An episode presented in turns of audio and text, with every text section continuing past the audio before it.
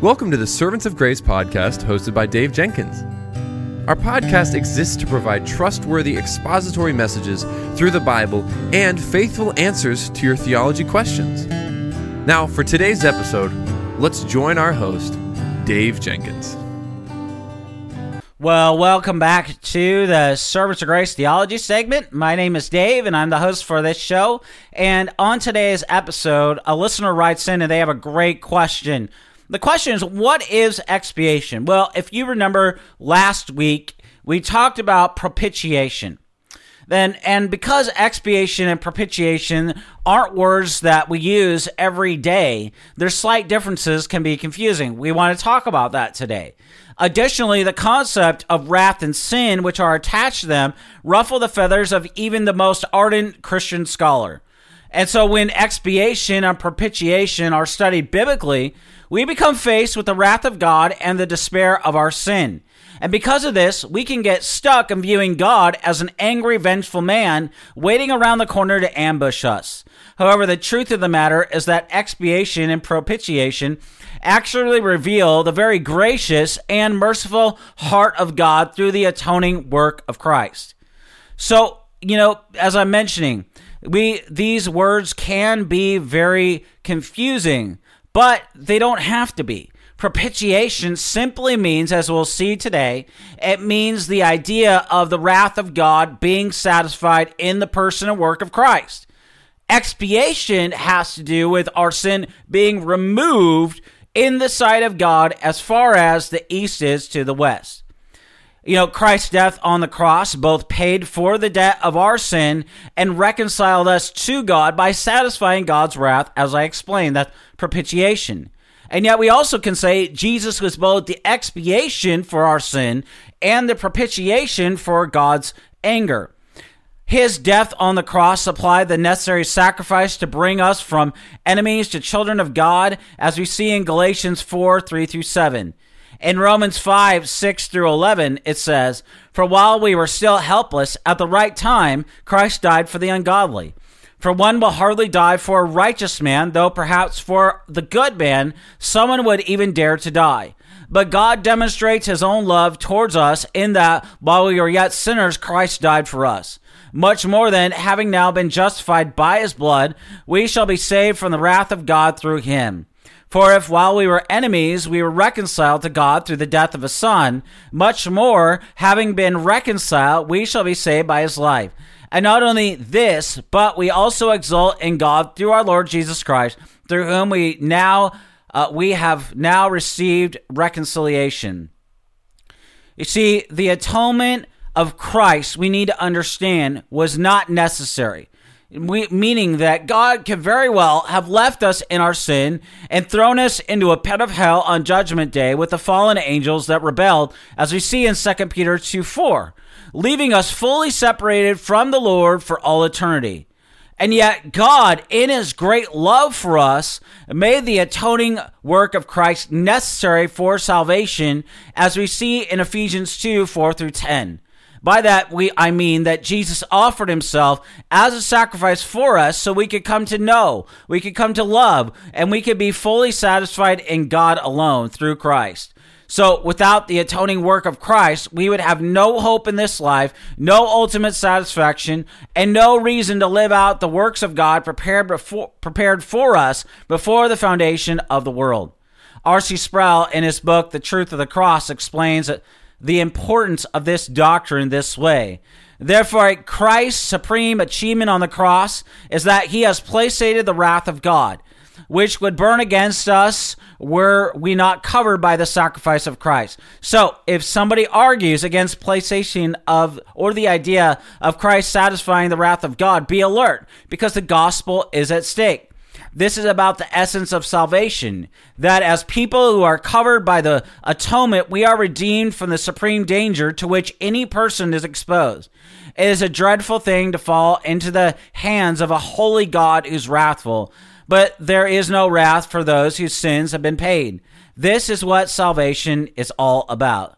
If then we have been saved by God's grace alone through the atoning work of Christ, expiation and propitiation are important to the Christian faith because our salvation, our very life and satisfaction depend on it. We have no hope apart from salvation through Christ alone. Now, we'll never be able to uh, simply explain these concepts to others without having a firm understanding of the gospel.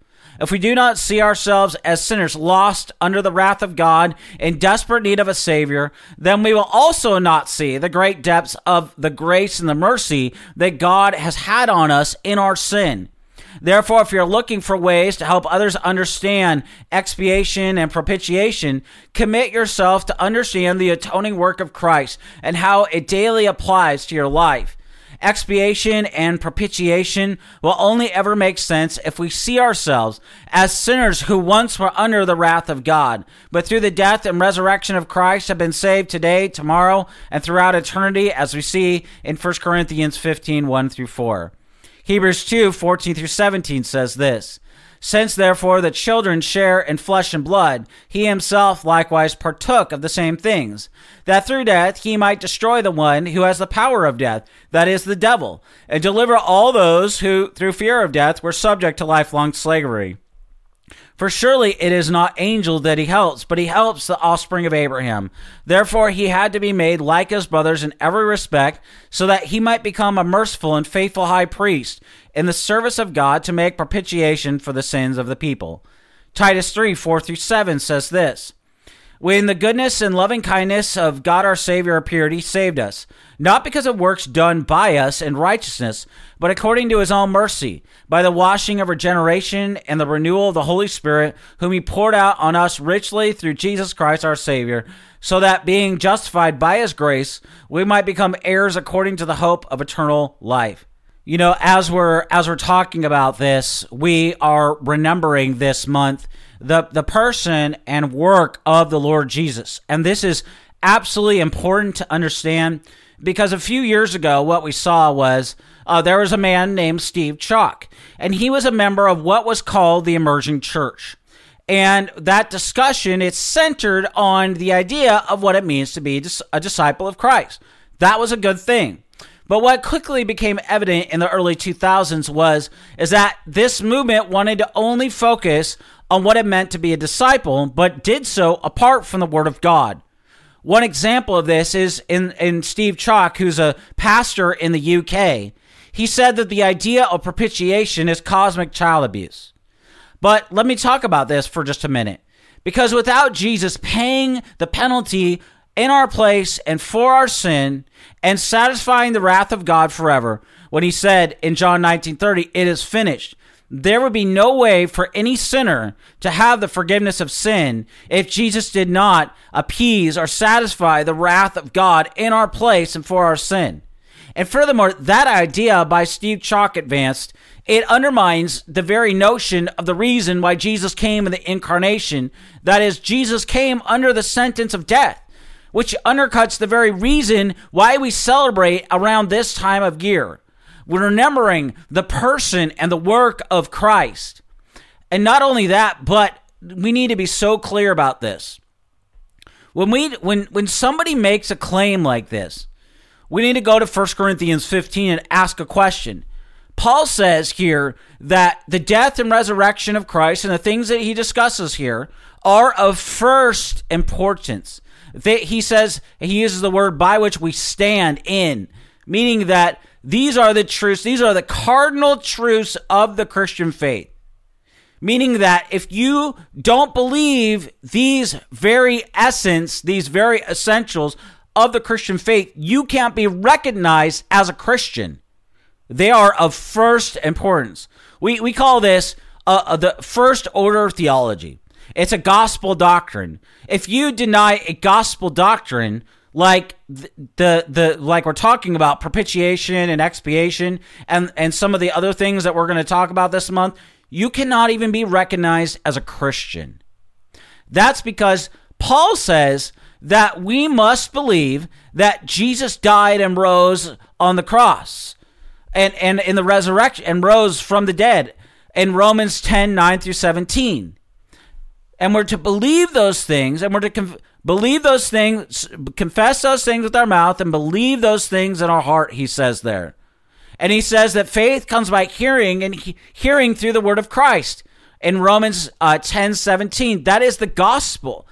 That's what we're talking about here. And that's why here at Servants of Grace, you often see us talking about matters and people that deny the gospel. And this is this is why we have to be so clear about the gospel. We have to be clear about and grow in our understanding of these words. Propitiation is in the Bible. It's it's all over Romans. It's all over the scriptures. We only looked at a few verses.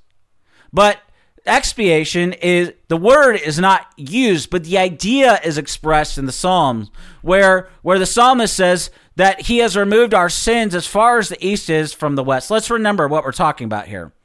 Propitiation has to do with the wrath of God being removed from our account uh, because of Christ. Because we have been legally declared forgiven through the blood of Christ. Expiation has to do with the record of our guilt being removed as far as the east is from the west from the record of God's account because we have been imputed with the righteousness of God in Christ alone. Both ideas are absolutely critical. Without the wrath of God being removed, we could not be forgiven. Without the wrath of God being removed from the sight of God, He would remember our sins but this is why 1 John 2 1 through 2 tells us that we have an advocate now with the Father, Jesus Christ the righteous. This is why we have an intercessor before the throne of grace. Because Satan will throw his accusations at us. And we have an advocate before the Father. We have an intercessor before the Father, Jesus Christ, who ever lives to make intercession for us, who ever lives to serve as our advocate before the Father. And that is such good news. What what what what you need to do as as we think about this is maybe you maybe you are stuck in guilt and shame. Maybe you struggle with assurance. Well, the truth is if if you have been made alive together with Christ and by grace you have been saved, you belong to Christ. He belongs to you. And that means that what you should do Instead of wallowing in your guilt and shame, which, by the way, many people do, many Christians struggle with this. I understand. Okay, I talk to you. I know. I've, I've heard the stories. I understand. But here's the thing what you need to do, rather than focusing on your guilt and shame and anything else, is you need to confess. You need to do what 1 John 1 9 says confess your sins to the Lord and he will cleanse you of all unrighteousness. What you need to do is come out into the light and realize that there is no square inch, as Abraham Kuyper once said, in which God does not say mine and mine and mine. The problem is, is, is oftentimes in my experience in counseling people struggling with this, as they try to segment their lives. They say, you know what, this part belongs to the Lord, this part belongs to the Lord. Maybe you were even taught that. But there is not one square inch over which in your life as a Christian, which God does not say mine, because you are His and He is yours. You have been credited with the righteousness of Christ because of the death, burial, and resurrection of the Lord Jesus. You have been declared not guilty by the Lord that means that you are if you if that has happened you have been transferred as paul says in colossians 1 from the kingdom of darkness to the kingdom of the lord jesus and that is why what is so dangerous about the idea that that, that steve chuck advanced uh, years ago now that there is that this idea of propitiation is cosmic child abuse no, what's what's abusive is the kind of teaching that advocates that Jesus dying in our place and for our sin is not what is clearly meant by the word propitiation, which is actually a biblical word and it is used in the word of God as we see in Romans and Hebrews and and Titus and I mean I didn't even read all the places that it's used, but you see it throughout the Bible. And now as you see it in the Bible, you're going to understand what it means. And that's only going to help you to enhance your understanding of the Word of God. It's only going to, these kind of things will only help enhance your understanding of, of what Scripture is saying and what Scripture means by using these terms. And you know what? That's a good thing because theology is meant to help you. It's meant to help you to know, uh, to inform your mind, to transform your heart, and to set your feet out uh, into the world in which you've been called, wherever God has placed you, to be a transformed Christian by the renewing of your mind, by informing your mind, by having your heart transformed so that you grow to be more like Christ, and that your feet are set to action as you go out in, in with godly char- growing godly character at, with, with the message of the gospel, making the appeal, as Paul says in 2 Corinthians 5, for everyone everywhere to be reconciled to God through the death and resurrection of the Lord Jesus. And that's what we're to do. That's why we need to understand the meaning of these terms. That's why around this year we talk about the meaning of these terms. I, I hold back uh, every year some some of these words so that we have time we can dedicate time every, oh, about four episodes to this. And because it's important. It's important that we understand what these terms mean because the bible used them that they're they're in the bible and the church has taught these things. And so we need to stand on the word of god and we need to clearly proclaim what scripture says about propitiation and expiation because it, it is required for faithful gospel witness in our world, and we need to be so clear about this. We face challenges on this front from multiple angles, but we have a, a God who bore the wrath of God in our place and for our sin, and He has removed it forever in this from His sight. That means that we are forgiven. We are new creations in Christ, as Paul says in 2 Corinthians 5 and we are being renewed in our mind by the work of the Spirit who indwells us. He is using the word, the means of grace. He is using it as we read, as we study, as we meditate, as we even hear the word taught to us on a podcast like this, and especially in our local churches.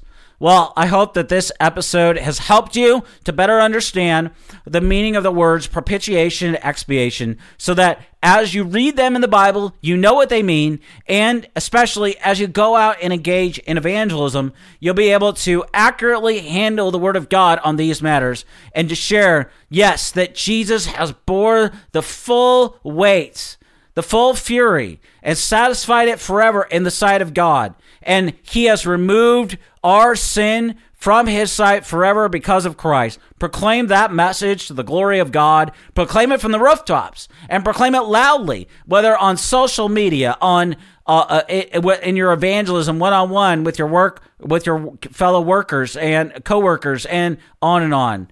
But and preach this message to yourself. Now, I want to thank you for listening or watching this week's episode of the Servants of Grace Theology segment. Until next time, may God bless you and keep you.